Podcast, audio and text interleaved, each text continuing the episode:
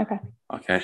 Uh, no, I'm I'm I'm super excited to hear more about yourself, hear more about your work that you do. Uh, obviously, we connected via by the big man Jace on his on his book mm-hmm. launch, which is really cool. But like I didn't, it was all about obviously Jason, which was awesome. Mm-hmm. But I want to hear about more about yourself, mate. Yeah, what do you want to know? That's a big question. I think it's like that interview question of tell me something about yourself. yeah, who are you? You're like, ah, I don't know anymore. No, it's uh everyone usually asks me, am I going to introduce them? And it's rather awkward when I reply, no, I'm not worldwide news. Um, and it's like you know, it's a conversation, but I guess if you want to introduce yourself, that that might help some people. Sure. Uh, well, I think in the primary context of how we met and kind of my main thing is uh, I'm a registered dietitian.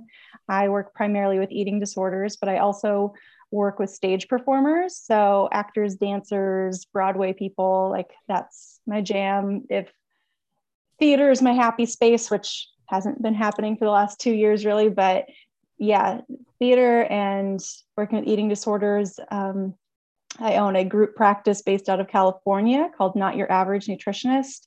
And I have three dietitians who work for me, um, also working with eating disorders and athletes. And yeah, I, I absolutely love what I do. I love getting to connect with people and see them on their worst days and see their amazing changes and helping them get to their best days and just knowing that I was a small part of their journey is the greatest feeling in the world. Wow. So, talk to me about the performer side because that's something yeah. that like the average Joe would look at and be like, uh, it's part of the business, you know, that's just kind of something that you have to do, which is kind of crazy when you think about it. So what, what what's that like, like working with them and, and what do they usually struggle with? Yeah. Um, so this niche, and I'm working on trademarking the Broadway dietitian as kind of my sub niche of my brand. Um, it came about because I have been doing theater since I was really young. I grew up dancing, and then I think when I was 11, I did my I was in my first play, and then um, grew up watching musicals with my mom, and it was just it was always just this happy, transformative world where people broke out into song and dance. And um, through high school and then beyond, doing community theater, I was just always in the theater and it becomes a little family, especially if you're um, doing community theater in the same area, you get to know all the people. And the, hmm, when was this even? I can't even think of how long ago this was, but uh, after I became a dietitian and I was still doing community theater, friends who would do shows with me were starting to ask me questions of like, you know, I am because especially with community theater, and we'll get to the professional side in a minute, but especially with community theater, people are going from their full time day jobs or school or whatever they've got going on, and then going into evening and weekend rehearsals. So let's say you work you know, nine to five. Not that anyone really works normal hours anymore, but say you work nine to five, and then rehearsal starts at 5 30 or 6. And then you usually get out 10 30, 11 at night. You go home, you sleep, you wake up, you do it all over again. And if you have family and, you know, other things going on, you've got to still, you know, go grocery shopping and feed yourself, do your laundry, um, do all the like normal human things.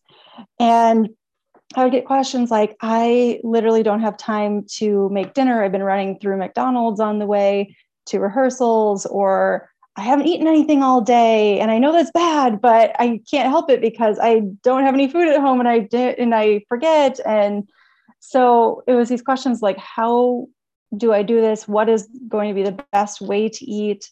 And then as the questions became more nuanced, it was like, okay, so I'm feeling really bloated in my costumes. Is there something, you know, food wise going on with that? Or um, I can't eat right before a show because I, you know, the digestive stuff happening, like my stomach hurts, or I feel like I need to go to the bathroom.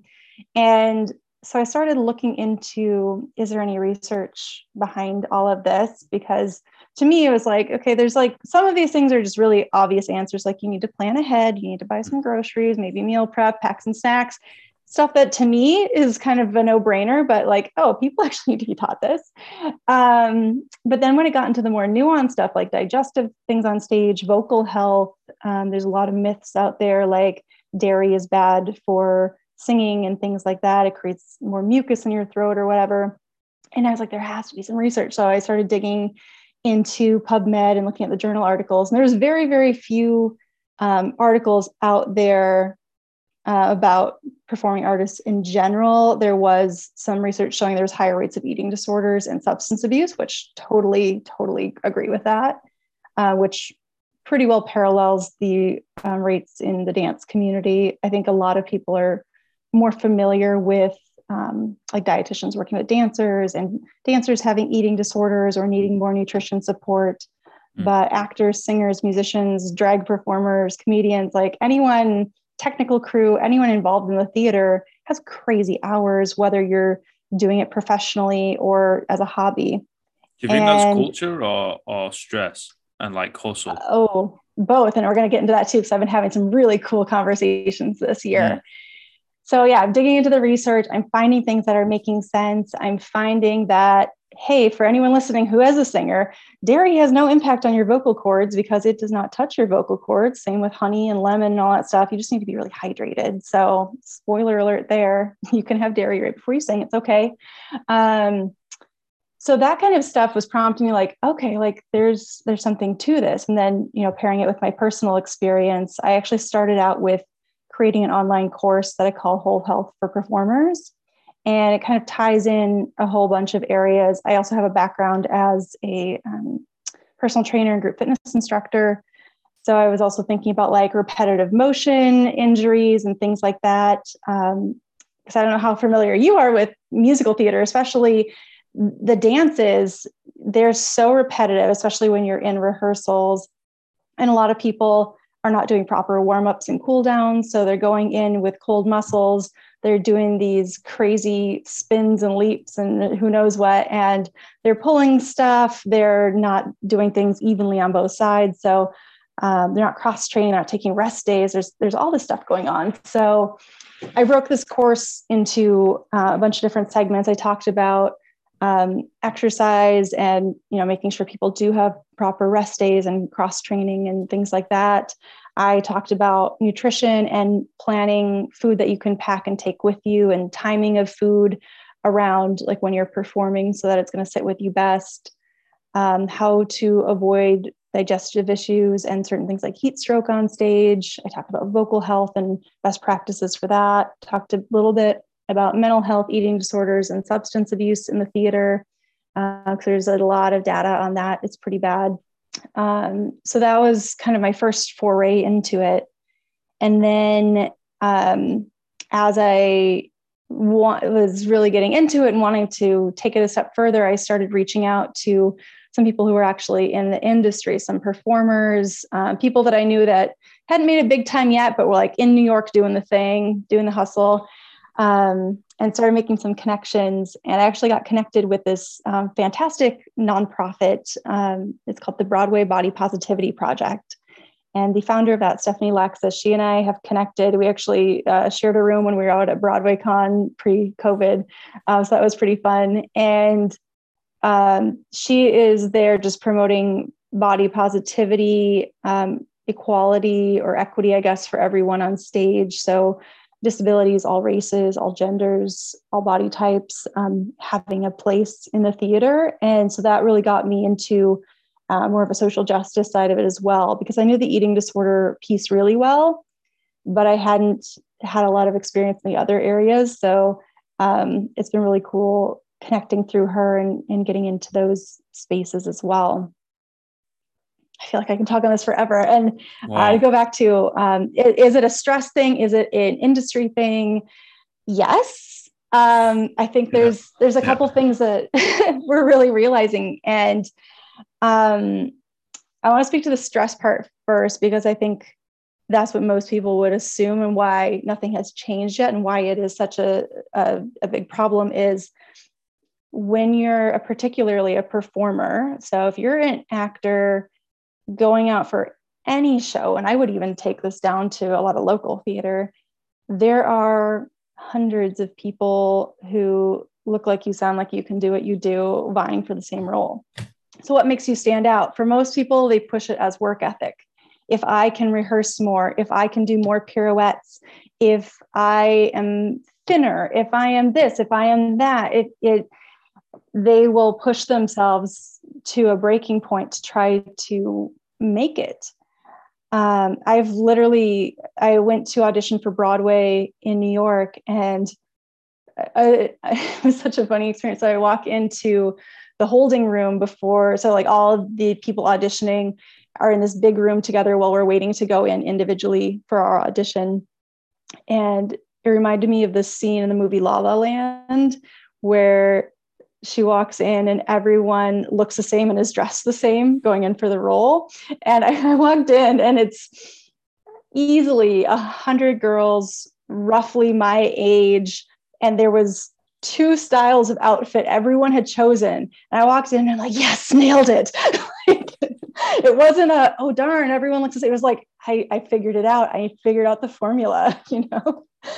Uh, so it's, it's putting a lot of pressure on people um, and not allowing for a lot of individuality in a field that's very creative and very individual. Mm. Um, so, yeah, the personal stress leads a lot of people to do harmful behaviors, eating disorders, overworking themselves, substance abuse, um, all kinds of things. It's, it's pretty crazy. But on the system side of it as well, this is where um, the pandemic has actually been allowing some change to happen in that there's finally been a, a, full stop. There was a pause and now people are looking at what is theater going to look like as we come back. And out of that has come a lot of questions like we can't keep pushing people to the breaking point anymore. And like there was new things to me as someone who has never made it professionally as an actor there was new terminology that I was learning, like, oh my gosh, I had no idea they were doing this. And one of those things is called 10 out of 12s. So apparently, in that sense, on a normal rehearsal day, the everyone involved with the show, so actors, technical people, are there for 12 hours a day and they get a two hour lunch break but the tech side don't even get that because they're setting up lights and stuff while the actors are taking their break. And 12 sometimes turns into 14 or 16 and then so people are getting out of the theater late at night. They're you know needing to safely get home which depending on the location you know could be a sketchy area might not have public transportation or you have to use public transportation and that you know after midnight is a little scary um, when are they eating? They're not getting long breaks for full meals. And then there's that pressure to try to look a certain way. So are people packing snacks? And so it just creates this pretty horrible lifestyle where you're happy when you're there and you're doing your art, but then you have no time to recover. And they're doing this six days a week. Yeah. so there's a lot of push right now to see if that can start to change. Can we reduce the number of hours per day? Can we take it down to five days a week or even four days a week? Uh, and that will be a massive change for the industry.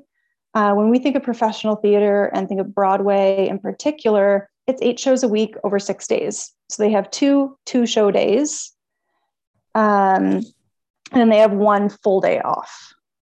And on that full day off, like that's the day that they're doing everything. That's when they're, you know, going to the laundromat. That's when they're doing their medical appointments. That's when they're spending time with family and friends. That's when they're sleeping. Um, and a lot of people are still going to the gym. And there's there's just so much to cram into such a short period of time. And if you haven't, you know, made it and are a big name that's going to keep getting work because at any point you could lose your job. Your contract could end the production goes under um, they don't renew your contract whatever. So you're always thinking about what's the next job. So if you don't if you're not a name that's going to get the next job you're probably working a survival job as well. So there's a lot there's a lot going into Jesus this and Christ. it's no wonder people have issues and are not taking good care of themselves so how i'm i'm trying to find my my place in this as someone who can at least help with the nutrition side of thing in that it doesn't have to be perfect. All hmm. foods mm. fit. You need to eat something. You need to eat regularly to keep your energy up. And then beyond that we can take the nuances a lot more kind of like sports nutrition. Like we're looking at what is the optimal timing? What are the nutrients you want? How are we um, it's like preparing for a game or a race or something. We got to make sure that you're fueled, but you're not going to have anything right before that's going to affect your digestion negatively. That's not going to allow you to perform at your best. Mm. So there's just a lot of moving pieces. And you're you're a perfect fit for it because you know you've you've got a taste for what the industry is like, you know, and you yeah. you know what's going through these lads and ladies' heads uh, and you know what it's like and the stresses. So I think that's that's a it's a really important thing to come from someone like yourself who knows that, rather than me walking in and be like, "We should probably change this." You'd be like, "What the fuck do you know, Blondie?" I was like, "That's a good point. I don't know anything." You know, yeah. like I watched I watched the movies. That's about it. Um, you know, so I think that's really important because you can empathize with those with those actors, right? And mm-hmm. as a mm-hmm. side note, the whole hustle type stuff, like it's a really well, I think uh, in a lot of industries, we've come to a quite strange kind of uh, T junction, right? Where it's like, do I go super hard and figure this out and potentially like blow myself out? Right. So you're completely burnt out. You hate the yeah. industry. You don't make it. You've spent everything, all your time, all your friends, you got nothing left. Or yeah. do you go down the other route and like the more patient route and and kind of figure it out? But the same at the same time, especially with the with the acting industry, like you said, there's a hundred other lads or ladies that look exactly the same, are exactly mm-hmm. the same talented, done the same things, can probably maybe even do it better. You're like, yeah. you know, yeah. I can empathize with them. It's like, well, what are you gonna do? You're like, you okay, you know, you shoot yourself in the foot and go for it. Yeah.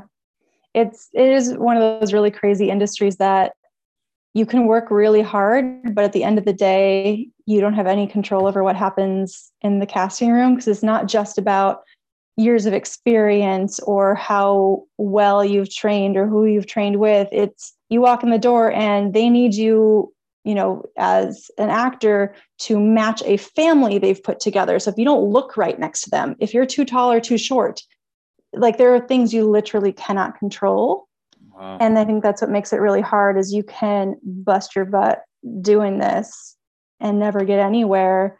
Um, and I think that's where, you know, a lot of that change is coming with having more diversity in the arts, but still you still need to match within reason. Um, the psychological yeah, it, impact on that must be fucking crazy. It is. And how, um, what's the word I'm looking for? how, how cliquey it can be as well. Mm-hmm. Um, you know, it, it it does kind of turn into a who do you know sort of thing as well, and you can get blacklisted really easily. Um, and so it's like there's these little cliques of people that love working together and they'll keep working together. Mm-hmm. it's hard for other people to break in. And then if someone pisses one person off they'll spread it to everyone. And then you're kind of like out of that you know and it's just it's really hard. And my my only experience like trying to make this happen professionally i oh gosh i spent probably a good six months where i was like okay if i'm going to do it it's now or never mm-hmm. i'm i'm going to try i i booked an audition in new york and it was like a month out and i was like this is my shot like i don't I don't come from a performing arts background. At that time, I was 28, 29. Um, so I wasn't considered young in the game anymore. And like most of the people are coming straight out of university and getting into the industry. So that, you know, there's like 18 through 22 year olds that are, are mostly getting in if you weren't a child star. So anything older than that is considered old. Um, and so i i did all the voice lessons. I was taking dance classes and all for this one shot for one minute in the room with decision makers. One minute. I one minute maybe it was less than that it might have been 30 seconds. Um, i have had auditions where i walk in and while you're standing in line waiting to go in they literally come out and so you've prepared usually it's 16 or 32 measures of music that you're going to sing with an accompanist. So you bring your sheet music. Sometimes they ask for a backtrack recording but usually you bring your sheet music and you're going to give it to a pianist and you're going to you have 16 or 32 bars. And that's very very industry standard. And twice i have gone to large auditions where we're standing in line waiting to go in and the um, administrator comes out and says, okay, everyone, you're getting cut to eight bars a cappella because of time. They're said, don't even like, don't even say thank you. You're just going to walk in the room, say your name, sing your eight bars, walk out. Don't even like say anything. And so while you're standing in line, you're like, okay, which eight bars am I going to sing that's going to have the most impact? That's going to like show that I'm worthy of singing more to you. Um, because at that point it's like you literally just have to hit the money notes mm. or like there's there's no point. Like you how do you show yourself up in eight bars of music? Um so yeah the, it's awful. And obviously i didn't get called back for those ones. Just hearing my story you're like yeah you, you, you weren't so excited about that. Um but he got you here mate. You know what i mean? Like, yeah yeah. and now you're helping uh, people within that industry and i think that's really beautiful to be able to give back. And i i I can't get over what it would do to someone's mind being mm-hmm. in something like that. Like we've all been in high stress situations and we've all been in unrelenting high stress situations, right? Yeah. But I've also not, well, kind of in the fitness industry, I guess. But anyway, mm-hmm. like I've not really been in the position where it's like you just don't look the part. There's something wrong with how you look. Fuck off. Mm-hmm. I'm like, mm-hmm. wait, hold on a minute. Like you you know, you've not even heard anything or seen anything. It's just like, nope, you're gone. Yeah. Well, and I think the uh, the harder part might be too is that they never tell you why you didn't make it. Oh wow! So you don't know if it was your looks or your singing, or there just literally was someone who was a little bit better, or if it was your height or like something you can't change, or you had a conflict that just was a non-negotiable. They don't tell you. So I think that's what really gets to people's heads is like, I don't know what it was. So I'm going to change the things that I can change. And so that's where a mm-hmm. lot of the eating disorders and stuff come from is, well, if I don't know what it is, maybe it was my body. Maybe if I did X, it would, I would get roles. Maybe if I sang a different song, you know, like you, you kill yourself thinking of all the what ifs. What was, why didn't they want me? And 99.9% of the time you're never going to have the true answer for that honestly i can i can draw parallels to trying to play pro ball yeah like you're going to try and play pro sport you don't get picked you're just not in the 15 you're not in the 50 whatever spot you're playing you're like why you never get a fucking feedback mm-hmm. sheet, right? Yeah. Alex, I want you to work on this drill. You know, hand-eye coordination is a little bit bad. We don't have like stats, um, and everything over in the states is like super stat driven, right? It's all objective data. Like back home, we don't mm-hmm. have any of that. The S and C is lagging behind from years and years and years. It's not like my thirty yard dash isn't good enough or or mm. whatever. It's like we we just don't know. It's like oh, you're not in or you are in. You don't know why you're in. You don't know why you're not in. So I can yeah. I can draw parallels from that. Yeah, because uh, for a while I was a runner too, and it's it's so it's so much easier to be a runner because like you're literally going for time. So hmm you know you weren't the fastest person if you didn't cross the finish line first. You know that if you you know train appropriately you could probably shave a couple seconds off you know like that's relatively easy. And at that point it's like it doesn't matter what your body looks like what your hair looks like whatever you just need to be fast. Mm. this is so many little tiny nuances that you just never know.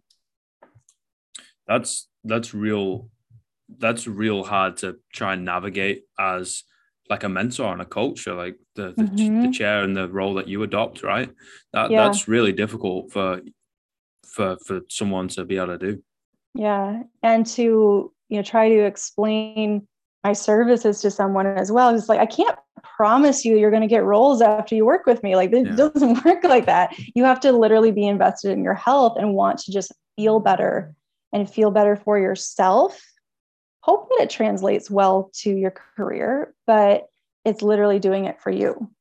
Mm. Unfortunately, like employees uh, these days, it makes me sound fucking 90, but employ- you know, the employees in, in the modern world care about the outcome, not the human, right? Mm-hmm. They want the the numbers, they want the badge, they want the the productivity, they want the the perfection, and they don't really care if they destroy the human behind it because there's always someone else that you can throw in there, right? An intern yeah. or someone fresh out of college that you can throw in there, and I think that's really sad, man. Like that's a really destructive, mm. like world that we're kind of creating for one another. Of like, oh, if you don't break yourself and burn yourself out, then we don't want to know. I was like, but yeah. then my like longevity within the business is going to be halved. It's like, yeah, but exactly. then we'll just throw you out and get a new model. You're like, whoa. Yeah. Then what? Yeah, and it's it's really sad how short careers are in the performing arts. Um, and again, we see this a lot with dancers. I think a lot of people's careers are over by their mid 30s, um, either because they're not meeting the company standards for whatever reason, or they're literally getting like fractures or tears and they they're out they're out of commission. And um, some of them you know they can rehab enough that they could get back but if they take too much time off they lose their spot and then they'd have to re-audition. And at that age it's really hard to get back in. And then in the theater world um, oh gosh where was i just going with this? It, it's kind of the same thing. It's you you keep pushing yourself and at some point it's like when when can you not keep pushing through as hard as you have been. Oh, shoot, there's something I was going to say. That's all right. I'm the king of mind totally, blanks, honestly. Totally I, lost it. like, I, I, forget my age, my name, where I am, who I am. Oh, I think I remembered. There you I go. I remember now. You got it. Okay. Um, I mean, the, the whole thing with any art form, any any creative outlet, um, and especially in the performing arts like we're we do it because we love it. Mm-hmm. we do it because it is a creative outlet. It is art in motion. It is this beautiful fleeting moment in time that you're you're in a complete flow state. And that is why people do it. That is it is truly truly for love. And to be told you can't do that anymore is really hard uh, whether that's self-imposed or you know medically imposed or whatever. Um, like i i'm doing really really well with it but i, I came to terms with it mm, a year year and a half ago that i wasn't going to try anymore. I wasn't going to push for professional theater. I'm still going to do community theater. I love it. I will never stop trying to be on stage in some aspect. Um, but just with you know certain health problems like i wasn't going to be able to to take it there. And with that a little piece of you dies. And i think i, I overcame it a lot faster than most people because i hadn't been doing the grind since i was 10 trying to make it. I i really tried for maybe a year maybe.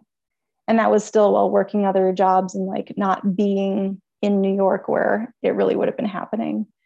Um, so i know people who've had full horrible depressive episodes just from the realization that their career is done and they need to figure out something else that's never going to complete them as much as that will. Mm, and you lose your identity, right? Because you've tied mm-hmm. it to to the you know the profession or the game or the hobby or that's who you are. Yeah. You know, you're a you're a performer, and I see it all the time with with people who try and play pro sport. Yeah, right? all the time. It's like, oh well, if rugby was taken away, if American football was taken away, if swimming was taken away, what am I? And it's just like, what do you mean? What exactly. are you? Like you're a human being, god damn it. Like there's more yeah. to you than than a sport and like running around chasing after a pigskin with a bunch of boys. Like, come on, like you're there's a bit more to it. It's like, no, no, this is who I am. This is what I've bred to do, you know, especially if you've you've legitimately sacrificed your education, you know, to to go yeah. and pursue this. Like, and if it doesn't work out, that's real exactly. difficult. Yeah, and I think that's why we all need to have lots of you know to truly live our multifaceted life to have hobbies to have other things we love to have multiple friend groups like to have other things um, i see this all the time in my clients with eating disorders their identity is so wrapped up in ed that they don't know who they are without that yeah. they're they're the sick one they're the vegan one, the athlete, the whatever, and it's so tied up in their eating disorder that they're afraid to lose that piece of them because then who are they? Mm-hmm.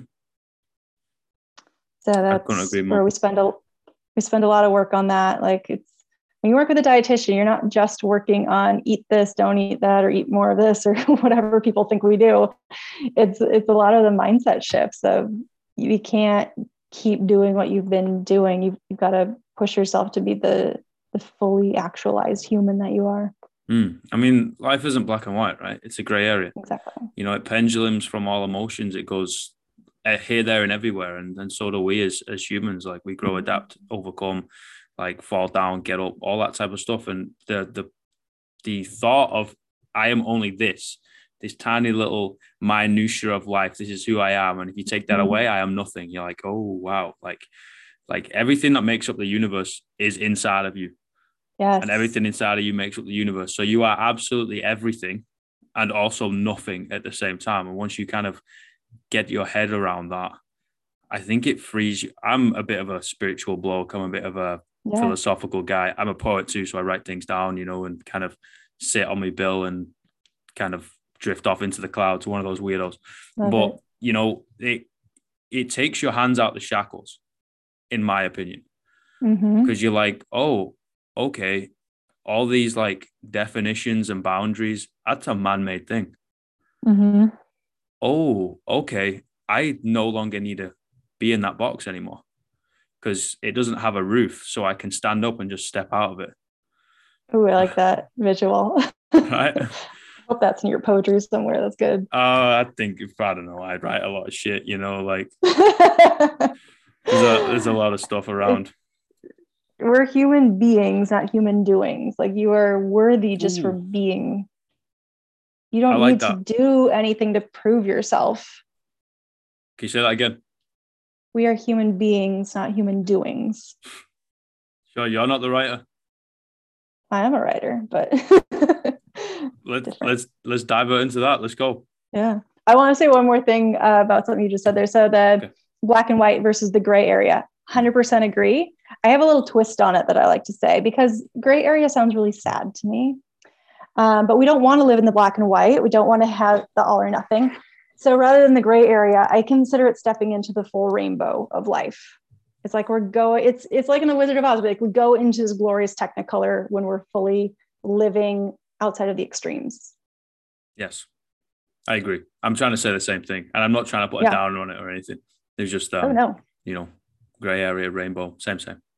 Yeah, no, it's totally the same, and that's how most people know it is the gray area too. So I'm fully on board with calling it the gray area too. Mm. I just like a, a, reframe now and then. Mm. I mean, yeah, why not? I mean, life's a pendulum, right? Yeah. It yeah, you're, we're never stagnant. We're we're always moving. We're always being. We're always changing. Like the only constant is change. So yes, miss. Like pendulum. Mm-hmm. So, writing things, writing things down, stick it on a cover, and throwing it out there. Talk to me. Yeah. Uh, well, I think you know I wrote a book yes. as well. So uh, actually, I've technically written three, but really only one to speak of. so wow. uh, I was a co-author on some other ones. So Permission to Eat, that's my baby. Um, it's actually because of that book that you and I are talking today, because Jason picked up that book. It kicked off his recovery. He wrote his book, and that's how we met. So um, full circle there. Weird world. And yeah. So, Permission to Eat, I published it in 2019. It was actually a, a interesting writing process for that book because in fall of 2018, I had just gotten laid off my dream job. I went into a horrible depression, like the kind where you can't get out of bed for a long time, mm-hmm. and felt like I had no purpose. And I don't even know why I like agreed to do this, but at some point um, I had been following this publishing company for a while um, because I attended a master class that the owner had put on, and they were doing this new thing where they were going to have uh, a writing coach work with a small group of people to help you get your first draft of a book done. And so I signed up, and working with that, I I actually got my first draft done in four months, which is unheard of for most people. It's like a two year process. um, and so I started writing in October. By the end of February, we were in layout and the book published in June. And it kind of changed my life. Like, it, I'm not saying like it, you know, skyrocketed to bestseller and like I have money coming in because I don't. But not only did it open up a lot of doors, um, the part that really matters to me, because I wrote it for my clients, I wrote it for people who needed to hear the stuff. And so whenever I open up an email or I get a DM on Instagram or something of someone who read the book and just needed to share how it changed their life, like that's the entire reason I wrote the book. And those those are what keep me going on the hard days. Is just having those people that are are reading it and enjoying it. And yeah. It's powerful, um, man. It's yeah. it's really powerful shit being able to connect with someone without seeing their face or even knowing their name, although your name's going to be on the cover, like granted, but you're not going to know their yeah. name. You know what I mean? Exactly. That's that's that's real powerful. Like being able to put something down that can that can legitimately touch someone's soul on a piece of paper, and then for them to pick it up and interpret it in their own way, right? Because mm-hmm. we're all going to take something slightly yeah. different from it, yeah. and be like, that really changed me. And you only know about the people that have sought you out and told you. Mm-hmm there's going to be like three times, four times, five times the amount of people that has picked it up and be like, holy fuck, this is like gospel. Yeah. And kind of just did their thing and never, you know, never ended up connecting with you. And that that's seriously powerful, mate. Mm-hmm. I mean, I think of all the great books that I've read that I love, and yeah. I never write a review. I never reach out to the person. I probably should start writing reviews because, like, now I know what it feels like on the other side. It's like, oh yeah, that would be nice. But yeah, with the thousands of books I've read over my lifetime, the like five that I've written a positive review for, like, there's so many more. I should do that. Um, so here's a way to help a author is to write a positive review if you like their book. yes. Yes, it does. Helps out a lot. Yeah. Or even just, you know, even just passing it on to someone else. Exactly. You know, like yeah. there's there's been a couple of people, oh, it's a bit it's a bit hard hitting. I was like, yeah, motherfucker, it's poetry on mental health. Like, what do you think it's gonna be? Like I cradle mm-hmm. your balls and, and give you a kiss on the cheek? No, it's, it's it's gonna slap you in the face with a wet salmon. You know what I mean? I love I, I, I, I told you I was gonna shoot straight. Oh, I love. I just I'm loving the visuals I'm getting. I mean, maybe maybe don't picture that one. Um, you know, just going up to a stranger and grab. No, yeah. please don't do that. Yeah. Don't quote me. Okay. I said that. I'm gonna get into trouble. More trouble. Fuck's sake. Um, what was I saying? Oh yeah, just, like, just pass it uh, on. Leave it somewhere. Yeah. You know, like you don't. Exactly. If if you you know, every book in the planet is not going to be your the book for you. Put it mm-hmm. back down, man. Put it back on the yeah. on the table. Someone else is going to pick it up. You know, and I tell you what, I don't know if you've done this, but this is one of my favorite things to do. Mm-hmm. Is to leave a copy somewhere random. Have, have you done it? Um, maybe not super random, but I've been leaving them in. I don't know if you have these over there, but little free libraries. Yes, like um, little like book swap type things. Yeah, so I've yeah. been leaving copies there. Um, I've heard about people leaving them in like the back of the plane seats, you know, where they have the cool. magazines and stuff. Um, and yeah, so trying to just get it out there. Yeah. Mm. Uh, the little book swaps is really cool. Like I think that's mm-hmm. a really cool idea. Um, I always like it in coffee shops if you ever go and do some work, right? Mm-hmm. mm-hmm. And then you kind of write in the middle in the cover, like I hope it reaches someone that the person who yeah. needs it most, or something like that, right? And you just kind of leave it. Like I, I don't know. That. I'm gonna do that. Yeah, it's it's cool. It's a really weird feeling. You know, yeah, and then I usually boycott that coffee shop and never go back because I'm like, they can't see my face, they can't know it was me. like the Scarlet Pimpernel or some shit. Like I should dressed in like purple or something. Do you know what that? It's like a that's like an old. I think it's actually French. I think it's an old French. I don't lifestyle. know that one, but I like but the idea. Damn Europeans, we we have so much bullshit going on. uh, anyway, what are you, are you going to um?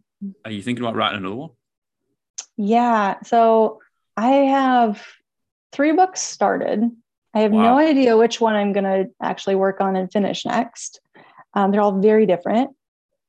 One of which I actually started before I started writing the other one. It's a novel. So that wow. is gonna be a lot more work because I have never like developed a plot before. So that's why I kind of keep pushing that one back. I have 18,000 words done on it.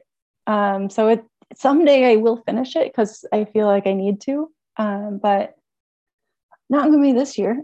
um, and then the one I'm realistically going to publish next is going to be kind of in a similar vein um, to my other book, but it's going to be health for performers.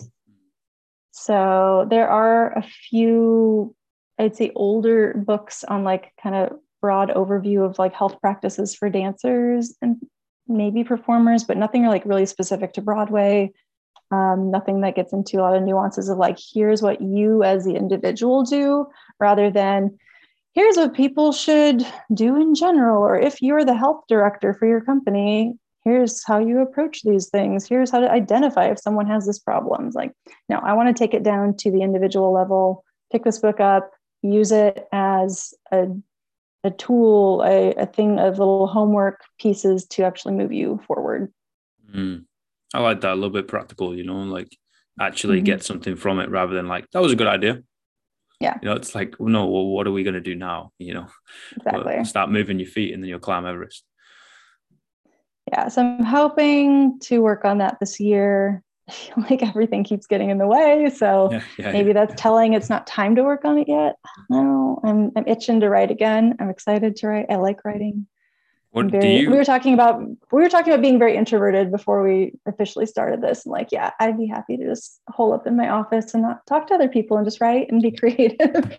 I was just about to ask, like, do you like yeah. do you like lock yourself away and like kind of block off some time? I was like, this is like yeah. I'm putting my writer hat on and no one no one gets to talk to me and speak to me and stuff. Yes. I need a solid three hour chunk of time. And I probably won't be writing that entire time, but like I need to know that I won't be cut off in the middle of a thought. I'm not one of those people that can just write in 15 minute mm. increments, mm. like whenever they, you know, squeeze it in between appointments or whatever. No, I, I need to like sit focus like my my go-to when i was writing my book and i wrote i'd say 80% of it at this one seat in this one coffee shop and i would go there first thing in the morning i'd bring my laptop i would not check my email or anything i would go and like i'm going to write until i can't write anymore and then i will check facebook and do all the things yeah, yeah, yeah. and i would do that about three days a week and that's probably why i got it done so fast but that was my routine and it worked great but what happens if someone was sat in your seat? I would go to a different seat. I'm not that rigid. Oh, okay. Yeah. But usually no one was in my spot. So you have to go up be go up behind them, excuse me, like uh, there's someone on the phone for you. Next thing you know, you come back and was like, No, you were never sat here, you know. This was my seat oh, all along. I don't recall that happening, yeah. Yeah, no. I got a bad memory anyway. I'm not gonna I'm not gonna remember. No, like um your, I'm the sorry, what you saying? I was to say, what's your writing process like? Mm, well, it depends because I got a few on the go as well. Um, one of them requires a little bit more uh me kind of structuring sentences rather than just kind of writing poems. Like poems are great. I'm dyslexic as a motherfucker, right? Like it it it's bad. And it gets worse when I stop reading. So if mm. I don't read every morning, like it gets a hell of a lot worse, and I start stuttering and, and all that type of stuff, mm. even even speaking as well as writing. But um, mm.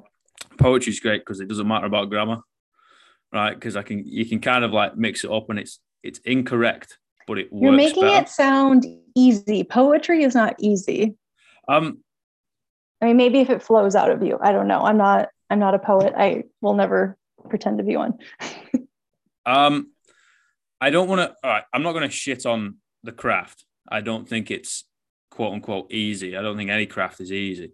Um, but poetry, all it is is like it's feelings. Yeah. It's just emotion coming through through your body and then putting it into like a pen onto a paper. Like quite regularly, um, like I'm an, I'm an emotional bloke. I'm an empath too. So if you start crying, right, I'm gonna start crying or I'll cry inside. If you start laughing or smiling, I'm like I get lit up. You know.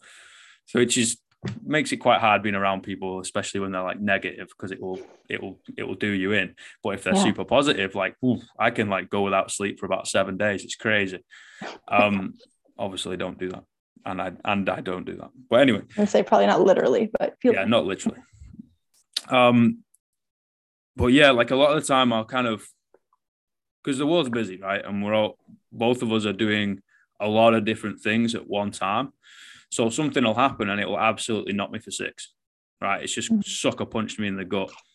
And then it'll either spiral and, you know, two minutes later, I'm thinking about something that happened 15 years ago or, or whatever, whatever. Yeah. So I'll kind of just like lie on the floor with like my pen and paper and boom, pen down, pen off is it's done.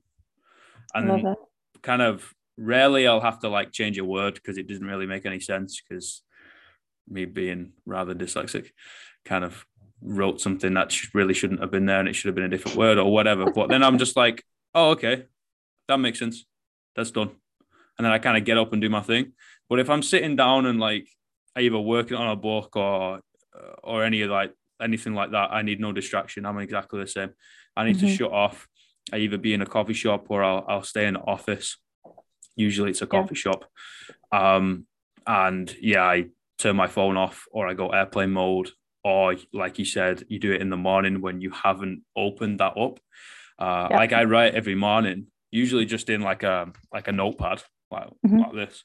But um, I have to do it before I open my emails or even go on my phone. Like I don't touch my phone yeah. because it starts like interfering with my thought process. I'm like, okay, what can I do for this person? What do I need to do for that person? What do I need to do today? Type stuff. Like my diary's closed. I've not got my to do list open.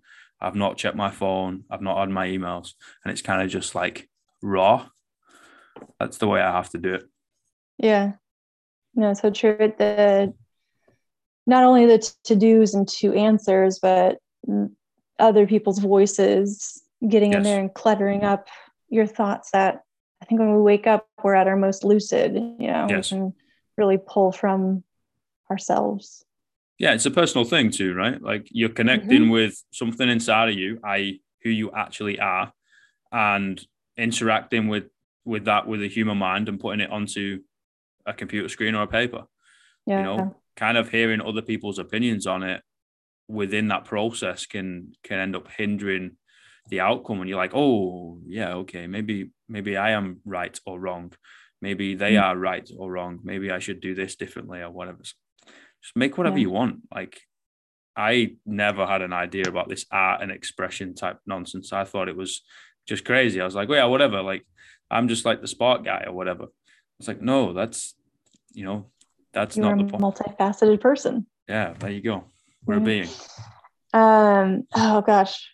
So what you were just saying there about not letting other people's voices in there and everything i'm i'm putting this out here now as a way to hold myself accountable to this because i've been thinking about it a lot lately in terms of content creation in general whether it's my next book or a post on instagram or how i'm marketing my business or whatever i want to not look at what other people are doing anymore like i'm mm. still going to read books for fun and all that stuff but i am I'm not going to this sounds weird though. I'm like, I don't want to follow the competition. I don't want to like analyze what they're doing. Are they doing better than me?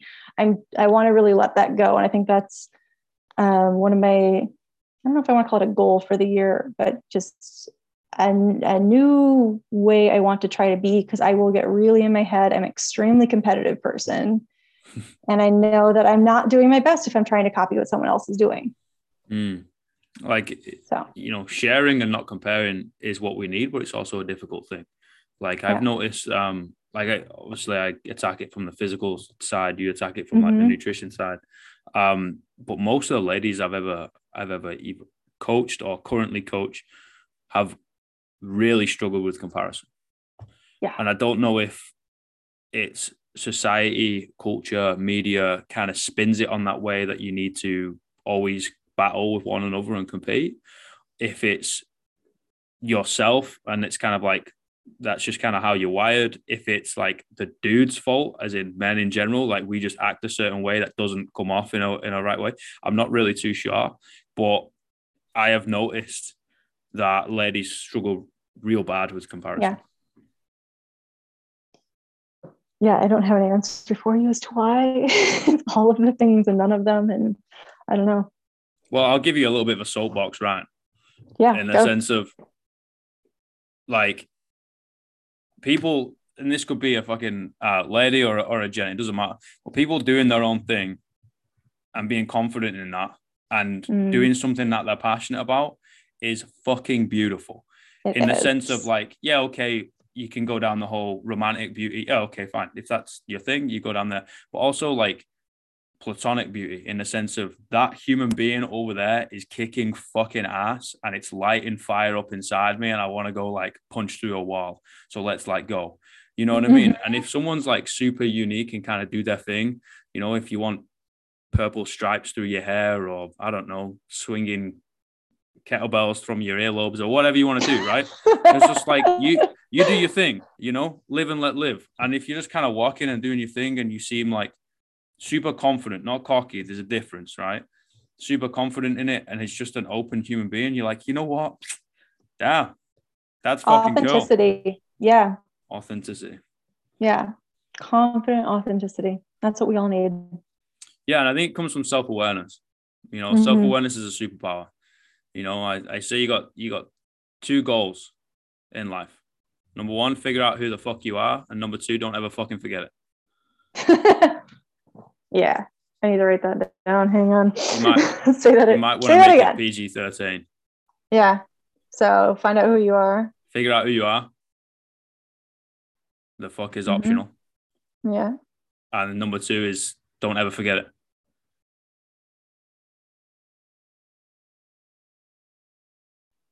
That is for me personally. If I do anything with it, I will definitely put your name on it. But um, that reminds me of a quote. I want to say it was Dolly Parton. Maybe. Um, find out who you are and do it on purpose. That's nice. You're right, you're right up there with Dolly Parton. Good job. Dude, I'm- oh, don't no, no, no, no. I'm not. I'm Hey, definitely not anywhere near. Authentic, confident. Yeah. Ooh, I- we gotta just tear this part as it happens. Okay. I, I say I say too many fucks to be in halls of fame like that. You know what I mean? I'll just be the guy that walks around, kind of goes with the wind, will do his thing. You know. Um, we'll tell you straight. Yeah, that's who you are, and you do it on purpose. Life's a game. Oh, there's another one. This is actually my favorite one of like, life's a game. Figure out the rules you want to play the game by, and don't expect anybody else to play by the same rules. Oh, I've never heard that one. That's cool. Uh, it's because I wrote it. Ah, okay. Yeah. See, look how clever you are. Ah, you know, you just kind of lie on the floor, and I mean, some people, some people fucking, um, some people are academic. I couldn't have finished university, right? Like, there's, there's, that's not happening. Some people can can draw, right, and paint, and I'm like, that's not happening. Some people can run a hundred meters in less than ten seconds. Yeah, that's definitely not happening with me. No chance. You know, Yeah. some people can get on a stage and and and basically embody these characters that we've never seen before and you've Mhm. interpreted text on a paper right? On a piece of paper and then you've ended up bringing it to life and making people fall in love with that character. There's no way in hell i'm doing that right? Like we've all we're all unique. We've all got those things and i think just honestly watching people do their thing even if someone's like working at mackey's and they love it and you can tell they love it you're like Yeah. man i just want to spend time around you man you know this is just this is wicked we need people to love what they do in every place. You know, we need retail workers, we need fast food workers, we need trash collectors, we need executives. Everyone needs to love what they're doing. We need people in all those positions. Nothing is better than any other. You know what i've started doing and this is honestly like a tip of the cap to myself and a pat on the back because usually it was like someone was being a little bit like miffy at you right i'd have just turn around and be like Mhm. well fuck you then but Yeah. now i'm just like are you having a bad day Mhm. or yeah, has your week been that bad? You know what I mean? And kind of just kind of just addressing the elephant in the room. And they're like, oh, what do you mean? I was like, mate, like you don't have to you don't have to bullshit and put on a fake smile for me, mate. Like I'm a stranger, you know? Like if it's been that bad, that's fine. You know, we can. I'm sat over there getting a coffee. You can come talk about it on your break if you want, but you know, also you don't need to be fake. Yeah. You know, kind of do your thing. Yeah. Totally. And people are always just projecting what they're going through onto other people. Like that's, you know, bullies bully people because they're insecure with their own stuff. So people compare, like, okay, going back to the eating disorders, because what I know is, you know, people compare to other people and judge other people's bodies because they're not comfortable in their own. They're looking at what someone else is eating because they're freaked out about what they're eating. No one else is judging them. No one else is looking at their food. It's because that's what they're obsessed with and that's what's in their head. That's that. That's perfect. Yes, hundred percent. Why? Why do you think young males uh, always turn to aggression because they're scared. Yeah. They don't feel safe. Right. It's just it's polar opposites. It's like everything is is is inside. Like it, you know, that's kept not I don't want to say my niche, but it's definitely one thing that before they throw dirt on me, I want to have made some sort of contribution in a sense of even if it's just one kid, right? And you're just like, you don't you don't have to do that, son. Like you yeah. don't you don't have to do that. Like there's other ways, many other ways, and you get to pick it, but there isn't just one way. Well, your passion around, I don't even know the right way to say this, but like helping males express themselves and letting them feel emotion and knowing that that's okay and that's normal and you don't have to bottle it up like that. I feel that authenticity coming through you in well, everything you. you. do. Um, and I, I, think that just makes you so I don't want to say so special because I want more people to be this way, but yeah, yeah, it, it, yeah. it's authentic. It's Thank great. you. Like I think um I relate a lot of things back to the gym because it's where the fire was lit for me. Like it was where mm. how I mm. dealt with a lot of things. Dealt dealt with a lot of things. I am a poet, honestly. I do. I follow. I do write.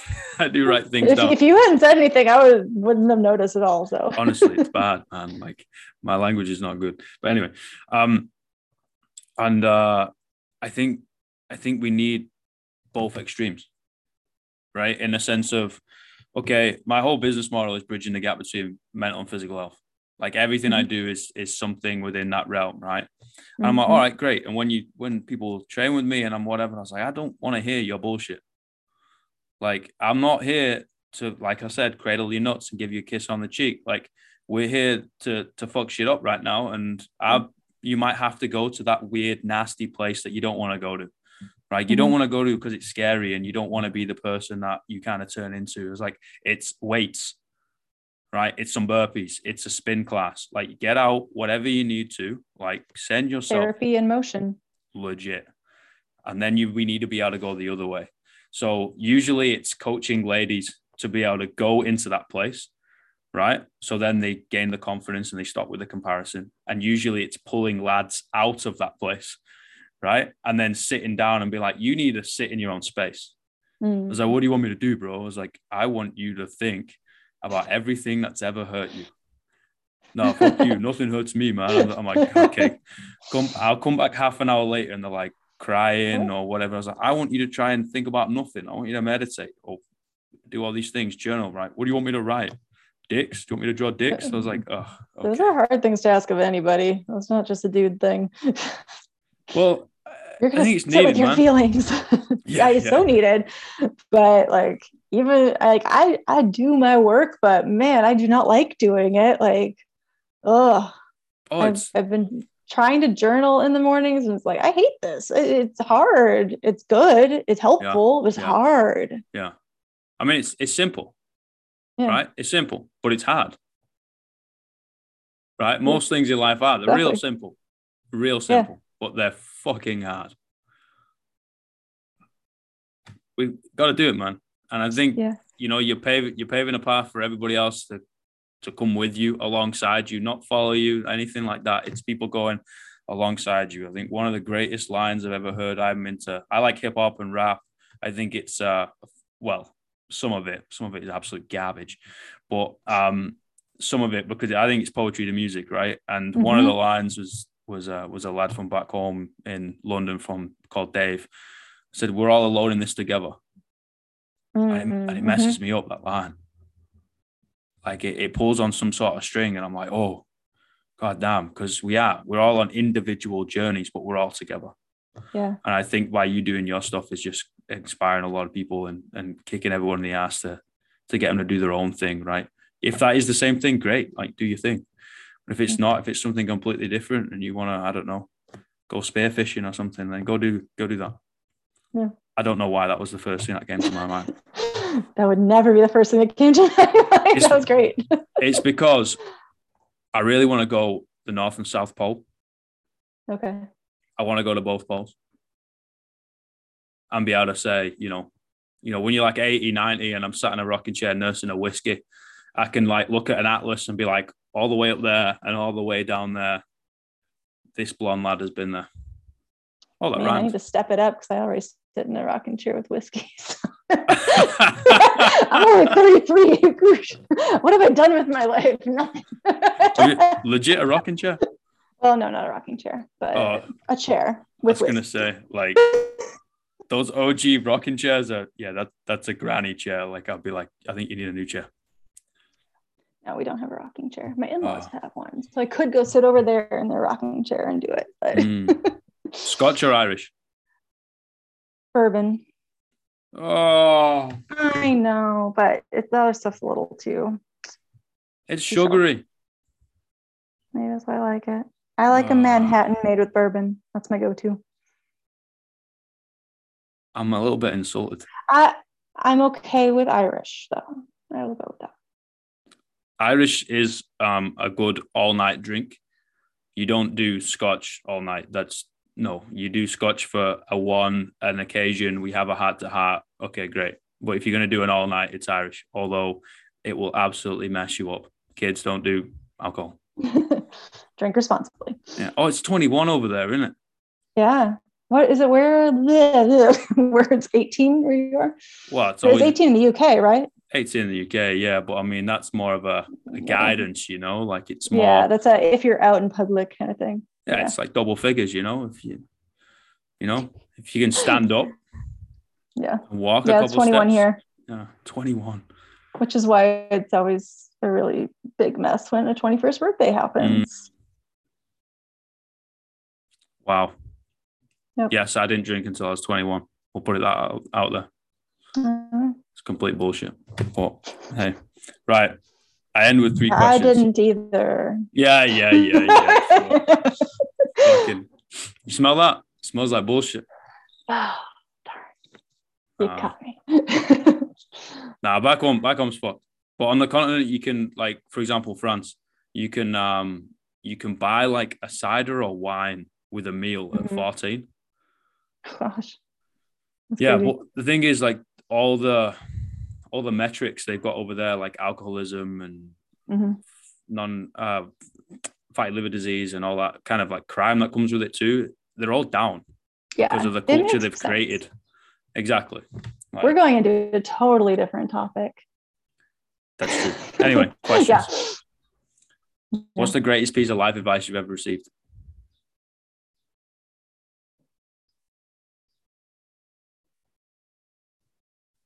Oh, that's hard. Well, that shut you up, didn't it? Um, it did. Greatest piece of life advice I've ever received.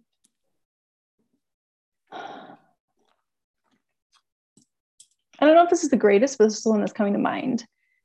Uh, it's better to ask forgiveness than permission. Wow. Wow. Didn't expect that one. Uh, yeah, I don't know. Again, that's probably not the greatest one I've received. That's just what's coming to mind right now. Well, you know, it's it's a good one. You know, it likes to doing your own thing. Mhm. I like that. What about what's the worst piece of life advice you've ever received? You need to follow the set path. Oh, Maybe not in those words, but like do this, then do this, then do this, then do this. that's very apparent in like Western, whatever Mhm. that is, Western society. You know, Yeah. by this age you got to do this. By that age you got to have that. I'm like, Yeah. I mean, that's, I think, what fuels the comparison itis or whatever. It's the ooh, that's a good point. have you met all of these markers that you're supposed to meet by your age. Mm. How are you comparing to your peers? And it's hard when it's like, okay, these are things you're supposed to do, but n- now it's not even that simple because now there's, it's not completely open, but now there's like 10 different paths you can take. So, did you choose one of those and follow that one neatly, or did you pick and choose from here and there and then you're really off the map again? Wow. It always goes back to just don't give a fuck what other people think. Yeah. Less fucks given. Yeah. Maybe own that's my thing. greatest advice I've been given. Okay, less fucks given. There we go. Thank you. greatest advice. All right, guys. If you repeat that in a place that's a little bit iffy, I do apologize. Don't quote me on. In fact, fuck it, quote me on it. Like I get, Yeah. in, I get. no, enough. you know what? Famous people say that they're, hmm, was it Helen Mirren, the actress? Oh, I love that lady. Um, yeah, her quote, gosh, she looks 70 or something. One of her re- more recent quotes was the, it's like the thing I would tell young, my young self now, or p- tell young people or something like that is give less fucks. Give less fucks, honestly. Yeah. Like that It's- makes sense. And I think as I get older, that makes more sense. It's like less things matter, Yeah. Less trivial things matter. I don't know. Right. I know You what I mean. Are you alive? yeah. You know. Yeah. Is your husband alive? Yeah. Is your kid Mhm. alive? Yeah. Cool. Yeah. That's it. Full stop. I don't need to. I still do a lot of the time, but I don't need to worry about the opinions of other people. Like, yeah, you do your thing. Like, it doesn't affect me anymore. That's their rules that they play the game by. It's not your rules. Boom. Uh, last one. Mic three drop. word. Three words you tell your younger self.